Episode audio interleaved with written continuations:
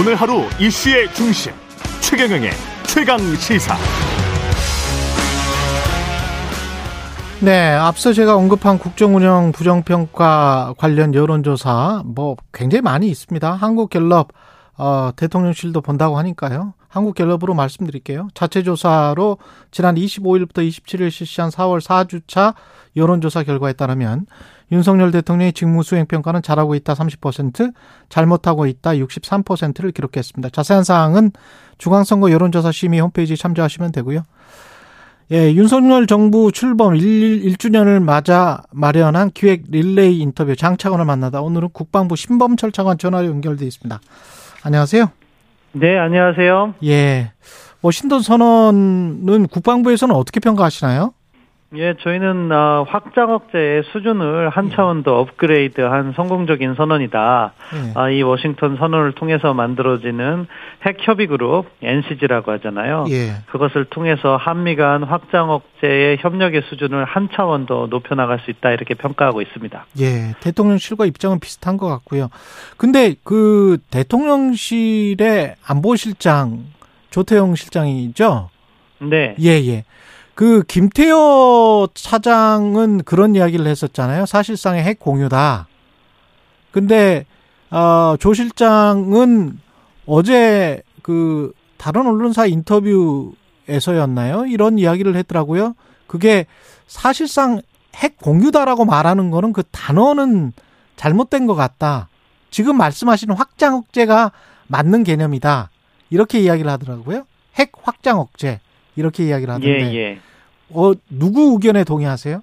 아, 그러니까 예. 지금 김태호 그 차장께서 설명한 정확한 내용은요. 예. 아마 사실상 핵공유와 같은 느낌일 것이다. 이런 식으로 핵공유라는 이야기를 하신 건 아니에요. 예. 다만 그 질문을 어, 미국의 백악관에 있는 캐건 선임보좌관이 봐줬을 때 예. 핵공유라는 단어는 아니라는 이야기를 한 것이고 그렇기 예. 때문에 그거를 조태영 안보실장님께서 어, 명확하게 정리를 하신 것 같습니다. 그러니까 미국이 그러네요. 생각하는 핵공유는 나토식으로 어, 현, 전술핵이 현재 배치됐을 경우를 이야기하는 건데 한국에는 전술핵이 없잖아요. 예. 그러다 보니까 그 핵공유란 단어에 공감하지 않은 것이고 전반적인 내용은 우리가 확장 억제를 강화하는 내용에서 어. 이런 NCG를 만든 거죠. 예. 그러면 핵 공유라는 단어는 쓸 필요가 없었던 거네요, 처음부터. 그러니까 핵공유라는 게 이제 미국에서는 나토식 핵공유를 이야기한 건데 예. 우리는 그 전술핵이 없더라도 그 용어를 사용할 수 있지 않느냐 학계에서 논의됐던 거고 음. 그래서 그런 것을 설명하는 과정에서 나온 이야기인 것 같습니다. 예. 그럼 그래서 야당 쪽에서는 이게 과대 포장한 거 아니냐, 과대 선전하는 거 아니냐, 뭐 이렇게 주장을 하고 있거든요. 뭐 확장 억제의 협력 수준이 한 차원 더 발전했다 그렇게 음. 생각합니다. 예. 확장 억제 수준이 한 차원 더 발전 발전했다. 이번에 만들기로 한 게 이제 NCG인데 네. 그핵 협의 그룹인데 이게 이제 어, 어떤 식으로 그러면 그 발전을 한 걸까요? 기존 어, 그러니... 것과 차이가 좀 있습니까? 예, 그러니까 이 NCG를 통해서 구체적인 핵 운용과 운용과 관련된 협의를 해 나가는 거죠. 어, 그런 내용으로서 뭐 앞으로 이제 NCG라는 그룹 어, 그릇이 만들어졌기 때문에 내용물을 채우는 것이 이제 국방부의 역할이라고 생각하고요. 예. 그래서 뭐 분기별 차관복급으로 해서 정리를 하면서 그 내용을 군 통수권자에게도 직보하도록 하는 시스템으로 저희가 한미가 합의를 했기 때문에 음. 어, 정상의 관여 그리고 고위 측의 관여가 조금 더 긴밀해질 것이고요. 음. 어, 이것이 뭐 나토는 다자 협력으로 구성됐기 때문에 사실 한 국가의 발언권이라는 것이 제한돼 있지만 이것은 양자 협의이기 때문에 어, 이 핵 전략자산 운용이라든가 공동 기획, 공동 연습과 같은 분야에서 한미가 보다 구체적인 내용을 긴밀하게 협의할 수 있는 메커니즘이다. 이렇게 설명드릴 수 있겠습니다. 그 NCG의 C라는 단어가 컨설터티브지 않습니까? 네네. 예. 근데 이게 협의가 상호 간의 협의를, 왜냐면 우리는 핵무기를 가지고 있지 않기 때문에, 음. 그쪽에 뭐 이런 경우에 그러면 당신들은 어떻게 해요라고 문의하는 수준 정도밖에 되지 않는 거 아닙니까? 그리고 나토 쪽은 NPG잖아요. 음. 상당히 긍정적으로 능동적으로 planning 음. NPG를 하고 있는 거기 때문에 Nuclear 음. Planning Group이기 때문에 그쪽은 굉장히 좀 능동적으로 보이거든요. 예, 그 용어상의 뭐 그런 느낌을 받으실지 모르겠지만 내용적으로는 같다고 봅니다. 전술핵을 제외한 기타 부분은 말씀드린 것처럼 핵 관련 정보 공유, 공동 기획, 공동 연습을 하기로 한 거기 때문에 예. 이쪽에서도 기획과 관련된 논의가 있는 거고요. NPG도 홈페이지 가보시면 거기서 consultative body다 이런 표현이 나와요. 예. 결국에는 그런 것을 갖다 협의하는 것을 갖다가 의미하는 것이고 그렇기 때문에 용어상 뭐 차이는 있지만 실질적인 내용은 아, 우리는 뭐 전술핵을 재배치하지 않고 있기 때문에 그 부분을 제외한 것은 거의 유사하다. 그리고 오히려 양자 간 협력이기 때문에 더 우리의 목소리를 많이 반영할 수 있다. 그렇게 생각하고 그렇게 기획해서 만든 시스템이 NCG다. 이렇게 말씀드릴 수 있겠습니다. 예. 그리고 차관님 그 관련해서 공동 성명에 우리가 이제 NPT를 그 조항들을 다 준수하면서 작체 핵무기를 가질 수 있는 여지를 아예 이제 다 날려버린 것 아니냐. 이거는 뭐 여당 쪽에 유승민 전 의원도 어 이야기를 하던데 어떻게 보십니까? 뭐 우리가 핵을 보유해야 된다 예. 그렇게 주장하시는 분들이 그런 비판을 하시는 것은 예. 뭐 그들 나름의 이유는 있다고 생각해요. 그렇지만 대한민국은 NPT 체제 가입 이후에 예. 조약 가입 이후에 한 번도 자체 핵을 국가 정책으로 선택한 바 적이 없습니다. 그렇기 때문에 우리가 이번에 무슨 핵 주권을 포기한 것이 아니냐 하는 것은 음. 말이 되지 않는다고 생각하고요. 반대로 북한 비핵화 협상을 주장하거나 핵 보유를 주장하지 않으신 분들이 갑자기 이번에 우리가 NPT 의무를 준수한다는 걸 가지고 비판하시는 것은 논리적으로 일관되지 않는다고 생각해요. 예. 대한민국은 국제 사회와 함께 북한 비핵화를 추구하고 있기 때문에 음. 자체 핵 개발의 권리를 우리 스스로 결정을 해서 지금 하지 않는 것이고 그래서 NPT를 준수하는 것이고 만약에 우리가 지금 핵 개발 자체 핵무장을 하겠다면 NPT를 탈퇴해야 되는데 예. 이 경우에 수반될 수 있는 국제사회로부터의 경제 제재라든가 예. 우리가 어 발전용 원자로를 돌리기 위한 그런 핵원료도 외국에서 수입하는데 그것도 중단될 수도 있어요. 예. 그러한 경제적 리스크를 갖다가 우리가 감당하지 않고 비핵화를 추진하고 있는 것이 대한민국의 기본 정책이고 그러한 정책의 연장선상에서 확장 억제라는 걸 선택했고 그것을 갖다가 협력하기 위한 최고 수준의 협의체가 NCG다. 따라서 저는 기존의 우리의 어, 비핵화 정책을 이어가면서 할 수 있는 최선의 방안을 선택했다 이렇게 보고 있습니다. 그래요. 근데 왜 그러면 그 전에 대통령이나 그리고 집권 여당의 의원들도 자체 핵무장에 관해서 그렇게 이야기를 했죠. 몇 개월 전에는 다 그렇게 이야기하지 않았습니까? 대통령께서도 핵무장을 이야기한 적은 없습니다. 모든 가능성을 열어둘 수 있다는 것은 북한의 핵 위협이 고도화될 수 있기 때문에 우리가 거기에 대해서 충분한 억제력을 갖추겠다는 취지로 말씀하신 것이고 그것은 1월 달에 이미 저도 여러 차례 계기에 말씀을 드린 바 있어요. 예. 그리고 뭐 일부 국내에서도 어, 북한 위협을 많이 걱정하시는 분들은 핵무장이 필요하다는 주장을 하시는 것은 잘 알고 있지만 앞서 제가 말씀드린 그러한 이유에서 대한민국은 자체 핵무장보다는 북한 비핵화를 추진하면서 미국과의 확장 억제 협력을 강화하고 그것을 통해서도 북한의 위협을 억제할 수 있는 아, 그런 역량을 갖출 수 있다고 보고 있습니다. 핵무장을 주장하시는 분들도 지금 당장 뭐 NPT를 탈퇴하자 이런 이야기는 아닌 것 같고 최소한 1번 정도 수준의 플루토늄을 농축할 수 있는 그 정도의 권리는 가져 놓으면 아시다시피 그러면은 나중에 유사시에 우리가 3개월이나 6개월 만에 그런 핵무장을 자체적으로 할 수 있는 그런 기술적 기반이 있으니까 그 이야기를 하는 것 같은데요.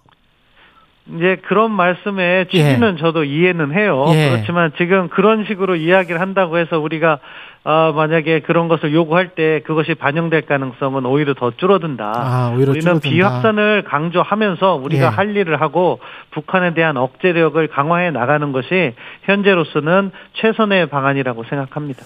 근데 그 창관님 그 말씀을 들으면서 저 청취자들의 문자 두 개 정도를 소개해 드리겠습니다. 강신관님은 그래서 우리의 이익 성과는 무엇일까요? 최 의원님은 이전과 비교해서 뭐가 나아진 건가요? 그 혹시 이게 그 확장된 핵 핵으로 확장된 억제다. 그 전에 기존에는 뭐 재래식 무기로 억제를 했다면 이걸 더 강력하게 만든 것이다. 진화한 것이다. 이렇게 지금 이야기를 하고 있는데 이게 말잔치 아니냐. 이런 비판에 관해서는 어떻게 보십니까? 아, 예, 이게 사실은 이제 미국하고의 확장 억제 메커니즘을 음. 그간 이렇게 협상해온 과정을 설명드리면 이해가 될 것 같아요. 예. 사실 이런 NPG, 우리가 만든 NCG가 확장 억제 수준 협력의 최고 수준에 있는 겁니다. 음. 이게 미국, 어, 유럽에서는 1966년에 만들어진 건데요, NPG가. 예. 아, 소련의 핵위협이 가시화되니까 유럽 국가들이 요구해서 전술핵 그 재배치와 함께 이것이 만들어진 거예요. 네. 우리도 미국이 이제 확장 억제라는 걸 이야기한 것은 2000년대 들어서 본격적으로 이야기했는데 그간 이러한 수준의 협력을 계속해서 추구해 왔던 거죠. 그런데 미국 입장에서는 그것을 아직 수용하지 않고 저희가 어렵게 만든 것이 2016년 17년에 만들었던 EDSCG 확장 억제 전략 음. 협의체라고 했는데 네. 그것도 네. 핵 정책에 가는 거였지 이렇게 핵 운용과 관련해서 특화된 기구는 만들지 못했었어요. 그렇기 때문에 그것을 만들었다는 데 의미가 있는 거죠. 정상회담 이전에는 없었던 것을 정상회담을 통해서 새롭게 만들었기 때문에 저는 의미가 크다고 보고요. 앞으로 그것을 통해서 얼마나 어, 미국의 해군용과 관련해서 구체적인 정보를 우리가 얻을 수 있을 것이냐. 그리고 어떤 시나리오에서 미국이 핵을 갖다가 사용할 수 있고 그 밖에 다른 첨단 무기를 사용할 것이냐. 이런 부분과 관련해서 구체적인 논의를 할 수 있는 시스템을 만들었기 때문에 그것을 통해서 구체화하는 것이 확장 억제의 신뢰도를 높여나가는 거기 때문에 이것은 단순한 말잔치가 아니라요. 그 이행을 담보할 수 있는 기구를 만들었다고 봅니다. 예. 미국과 같은 경우에는요. 저도 협상을 많이 해봤거든요. 외교부에도 있어서 봤고 예, 예. 그런 과정에서 무슨 기구를 만드는 걸 상당히 어, 싫어해요. 뭐냐 만들면 의무가 따르기 때문에. 그렇지만 음. 그런 기구를 만들면 어, 그 이행은 성실하게 하는 걸 볼 수 있었는데 그렇기 때문에 이것도 마찬가지였어요. 우리가 예전부터 노력했던 것을 어떻게 보면 20여 년 만에 어, 수용해서 NCG라는 걸 만들었고 그것을 통해서 우리가 확장 억제를 구체화할 수 있다. 이렇게 보고 있습니다. 그렇군요. 이 확장된 억제력이 혹시 SSBN 뭐 왔다가 뭐 비정기적으로라도 왔다 갔다 할 거 아닙니까 분명히 그렇죠. 네. 그러면 이게 중국과 러시아에 주는 함의가 혹시 확장된 위기로 가는 거는 아니냐? 중국이나 러시아 특히 중국은 꽤 반발하는 것 같은데 거기에 관한 우리 입장은 뭘까요? 이것은 저희가 한미 정상께서도 분명히 밝힌 바와 같이 예. 북한에 고도화되고 있는 핵위협에 대응하기 위한 거예요. 예. 중국과 러시아와 관련된 컨텍스는 저는 한미 간의 확장 억제에서는 없다고 봅니다. 그런데 중국이 이것을 갖다가 어, 비판적으로 나오는 것은 음. 나름대로 과민 반응을 보이고 있다고 생각하고요. 네. 사실 이러한 상황을 갖다가 중국이 막기 위해서는 최근 들어서 중국이 북한이 ICBM 대륙간 탄도미사일 시험을 해도 새로운 제재를 하지 않고 있잖아요. 그러한 중국 스스로의 북한 비핵화 정책을 먼저 돌아봐야 된다. 만약에 한반도의 긴장이 낮아진다면은 아, 이러한 것들이 나중에는 다 대화를 통해서 풀릴 수 있는 문제거든요. 그러한 대화 복귀와 비핵화 문제에서 대해서는 최근 성의 있는 행동을 보이지 않은 채 한미 동맹 강화, 그것도 특히 북한의 고도화되고 있는 핵위협에 대한 한미 동맹 강화를 문제 삼는 것은 중국이 외교 정책을 근본적으로 다시 한번 점검해 봐야 된다고 생각합니다. 북한이 뭐 맹비난을 퍼붓고 있는 거는 뭐 늘 그렇다고 하지만 실제 어떤 도발의 위험이나 뭐 이런 것들이 감지가 됩니까? 뭐 위축이 됩니까? 아니면 어떻게 보세요? 북한은 자기들의 핵 능력 고도화로 일관된 길로 나아가고 있는 것 같습니다. 예. 그렇기 때문에 지금 뭐 우리를 비난하고 있고 자기 나름대로 어, 뭐, 핵실험이라든가 또는 최근 고, 공개를 했는데 아직 하진 않고 있지만, 어, 위성 발사체라든가 예. 이런 것을 시도할 가능성이 높다고 보고 있어요. 음. 저희는 그러한 상황에 맞는 대응을 강구하고 있고, 아, 이러한 북한의 행태가 빨리 바뀌기를 희망하면서 대화 제안도 하고 있는데, 당분간 북한은 그들 나름대로의 핵능력 강화 프로그램을 지속할 것이고, 저희가 그러한 상황에서 억제 력을 갖춰 놓으면서 대화 노력을 해야지 일단 억제력 부분에서 정체되어 있으면은 궁극적으로는 북한의 어, 협상 전술에 휘둘릴 수 있다 그런 인식을 갖고 있기 때문에 지금 정상회담 등을 통해서 억제력을 강화하고 있다 이렇게 설명드리고 싶습니다. 예. 우크라이나 무기 지원과 관련해서는 여러 가지 뭐 억측일 수도 있고 어 이런 보도까지 나오고 있었거든요. 이미 갔다 독일 폴란드 쪽으로 155mm 포탄이 어떻게 보세요?